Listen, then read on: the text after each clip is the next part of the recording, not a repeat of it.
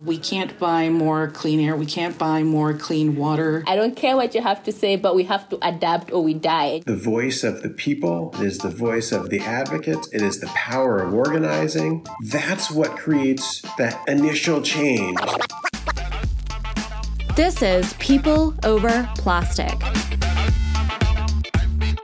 Welcome to the People Over Plastic podcast. I'm Shilpi Chhotray, your host, plastic pollution activist, and media maven. This season, we're honored to join forces with PRISM, a nonprofit newsroom led by journalists of color. Ray Levy Uyeda, PRISM's climate justice reporter, helps me break down the facts. We believe you deserve to know the real stories behind climate chaos and society's most pressing injustices. It's time to set the record straight. Hey, y'all. Welcome back. In this episode, we're heading to Kauai, Hawaii. Did you know Kauai has been a historic hub for G M Os, or genetically modified organisms? These companies have been dousing the island with toxic pesticides, but not without a fight. When you think about Hawaii, you think of paradise, right? Pristine beaches and incredible food. Well, we're going to break down what's actually going on and why indigenous farmers are trying to bring back the abundant and thriving land of their ancestors. On today's show, I'm excited to introduce you to Josh Mori, the founder of Iwikua, an educational and cultural resource hub for sustainable food production in West Kauai. Josh is deeply invested in reestablishing the connection between culture and land that was stolen by American colonization. Let's hear him explain what this actually means in practice. When we talk about regenerative economy, it's not one that is sprawled. It's one that, very much like an inner city, you work and live in the same building and, and you're down the road, you go walk to the market. And that's something that is a foot traffic. You can walk your life. And I think that's something that we've seen with human population. Ultimately allows us to be sustainable and to thrive. The urban sprawl of the fifties, this whole like, oh, you got to live forty-five minutes away from where you work and you can drive. Uh, we're seeing the real negative effects on a lot of the things that we do in our planet. Hawaii imports more than eighty percent of its food at a cost of three billion dollars annually. And nearly ninety percent of the small farms on the island earn less than fifty thousand dollars. I also found a study that twenty-seven percent of Native Hawaiians are food insecure. I think it goes to that model of like of being self-sufficient. And ultimately, when you look across B I P O C communities, especially the I in there, a lot of indigenous communities, the fear is that they will have self-sufficiency again. Indigenous community around the world created amazing infrastructure and created amazing society. And not to romanticize it at all. By the powers that be, the scarier thing is that indigenous peoples and peoples of color have self-sufficiency again.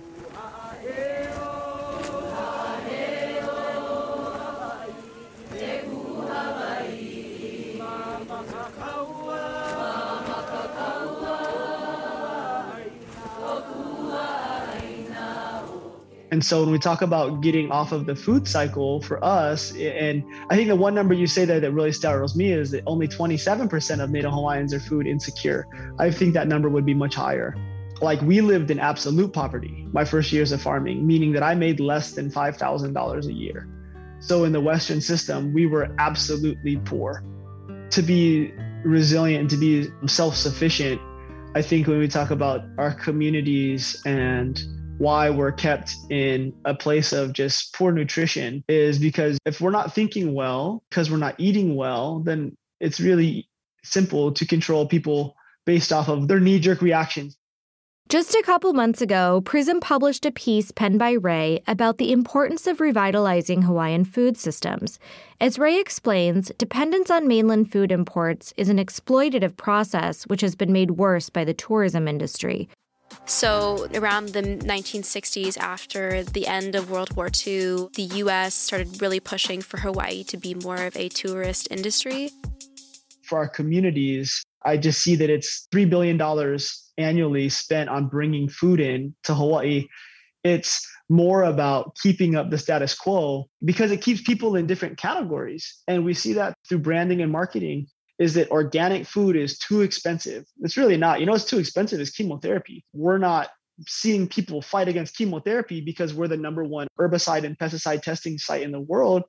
we've been skewed, and it's easier to keep that lie going than to re- hit the reset button and go through the really hard pains of breaking up with, you know, these huge food conglomerates that are responsible and are, are making bank off of bringing in all the food to all of our public schools, Coke and Pepsi and and the like, Nestle, you know, these massive corporations that are just poisoning our communities. So Coke is one of the top plastic polluting brands in the world. You know, we sometimes turn it back into new bottles. Sometimes it goes here, but don't worry, only ninety-two percent of plastics end up here. You mentioned Nestle, Coke, and Pepsi. These are three of the top single-use plastic polluters in the world. So it's not only this transition away from organic produce from your land, but the infiltration of single-use plastic packaging that's now coming into your communities. So check this out. The history of chemical companies like Dow, Syngenta, and DuPont run deep in Kauaʻi. A twenty fifteen report by the Center for Food Safety detailed how these companies would use seventeen times more restricted-use insecticides per acre than on ordinary cornfields in the U S mainland. These pesticides, by the way, have been heavily banned in other countries. Pesticides have been linked to cancer, Alzheimer's disease, A D H D, and even birth defects. Let's get a little bit of history from Josh. Five big families pretty much own the majority of the land on Kauaʻi that's been privatized.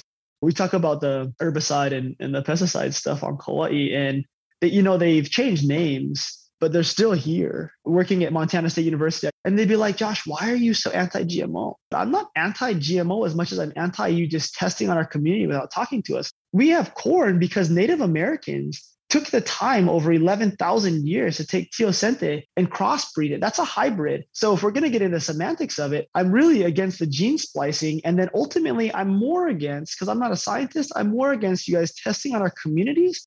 All we're asking is that you tell us what's going on.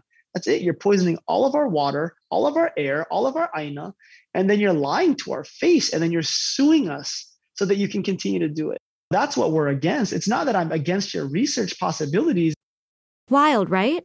So Hawaii as a state has been battling and winning on some occasions the fight against the global agro industry. Monsanto has agreed to pay millions of dollars as part of a plea agreement. The U S Attorney's Office says the company used and stored a banned pesticide on Oahu cornfields in Lower Kunia and Haleiwa, and also failed to follow regulations by allowing workers to enter those fields that had recently been sprayed with the pesticide. On June thirteenth, twenty eighteen, the governor signed a bill which made the use of a major neurotoxic pesticide illegal. It called on more transparency and no spray zones around schools during school hours. But the fight in Kauai, ground zero for the five largest chemical companies in the world, continues on. The larger corporations were able to split our community right down the middle, and it was a racial thing. If you were against the G M O, if you were against open air pesticide and herbicide testing in your community, then you were white and you were a kook and you were from the North Shore. You were bougie. You were all these things. You weren't for local people. You weren't for agriculture. That they made really fun shirts that I still see. It's like pro ag. And that was their thing. And it was like, bruh, you guys not even feeding our community. Because how much of your food makes it into the community? Zero percent. At that time, I would say less than one percent of the actual poundage that was being grown on West Kauai made it into our community. And the pounds that did was their annual pumpkin giveaway, because they were going crazy ass giant G M O pumpkins and they'd give them away and everybody be hyped. Like, oh shit, I got a free pumpkin. Yes. You know, and it's like, bro, but they just, you did like all these cats have cancer and we're getting pumpkins? Community got sued. So our county, we passed a bill called two four nine one. It was legislative.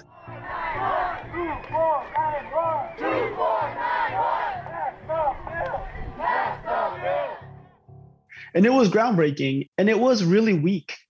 And then they sued us, the, us being the people of Kauai. They're workers. They sued the county on trademark. And the whole thing was is like, oh, we can't disclose what chemicals we're using because someone might take our trademark and they might use it. The whole thing was money. It was all higher profit. It happened on Big Island, happened on Maui as well, because they all followed suit. So this is like Monsanto and Dow. Dow, B A S F, Syngenta, Monsanto on Molokai.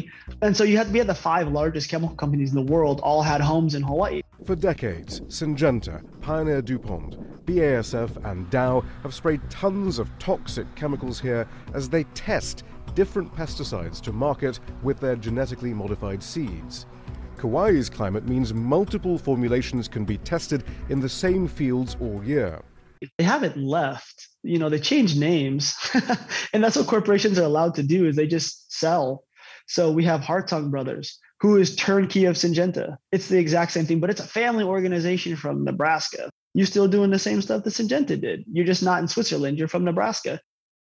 I was helping condition the baseball team during this time. I'm at the high school because I'm the track coach over there, and I was helping out.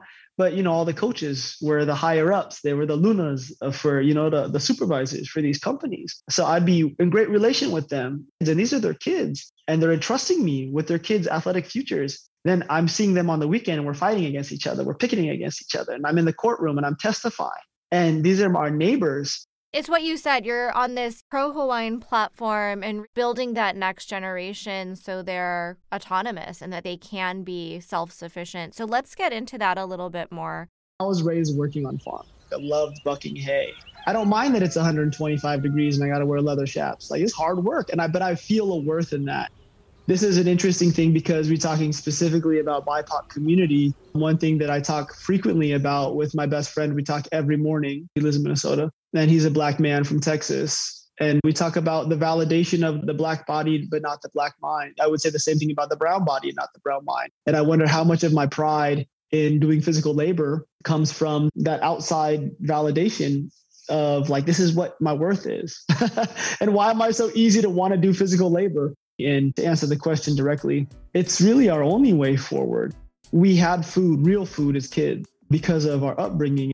So when I think about, like, if there was a way that we get to go forward and try and create an economy based off of the thing that we do the best in Hawaii, which is grow food. This is not to be um, ethnocentric, but Native Hawaiians, by any metrics that white people came and gave us, were the best gardeners in the world. We have this amazing ability to lead the world in how do we think radically. The farming, when we start to look at our, what we look at as resources in the Western paradigm, we, we turn them back into our relative, and not to make that fantastical, but actually what you do with your relatives is you care for them. And so if we cared for our food systems, we're much more likely to have reproductive food systems that take care of us in return. And in Hawaii, we're just really close to that story still. There was another piece of Josh's story that really spoke to me. He's a father of two and is raising his kids to have deep respect for ancestral Hawaiian traditions. Here's his take on getting the younger generation involved. Being a dad thing is a real soft spot for me. I love being a dad. Everything else is just stuff to fill the time. So I think sometimes we get into these um, silos and we think we're the only ones doing it. That's a deficit mindset that we've been taught. You know, we're on our own. It's a lonely world. You got to fight for everything. You got to grind all the time. And that's definitely a colonial construct. It takes multiple interventions along this scale to take down this beast. We're the largest organic farm in Waimea, which is not a great pat on the back. We're the only organic farm in Waimea, which is a problem. The goal is access more kids, get them to be entrepreneurs. I don't want them to work for me. I want them to figure out, and we can help give them the tools. Okay, we need more brown business owners, business owners that come from the plantation era, whose families were brought over and had to work through shit conditions. We want you to see that you are validated in your spacing. You don't have to wait for some uber global national whatever to come own you. Like, dog, do your own thing. Like, young woman, be your own boss. I actually said this to my wife the other day. I said, if I die young and don't get to be an old man with my kids, I really hope they remember that dad was dirty. The pride in having your hands in the ground, and that you can be. And so for me to get a P H D is to make that full circle for my kids. I want my kids to see that, like, yo, dad farmed really hard, but dad also validated the academic, normalizing that. You can go get educated and you can be a good person. You can do all of these things. And because we're not supposed to, or it's not for us, and it's really, really important.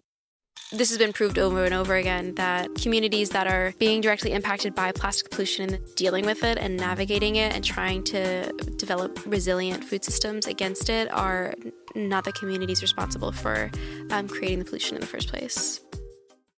The petrochemical industry, which makes plastic, also makes agricultural pesticides and all of those chemicals. Yeah, Dow chemical. DuPont, and they're all part of the same supply chain.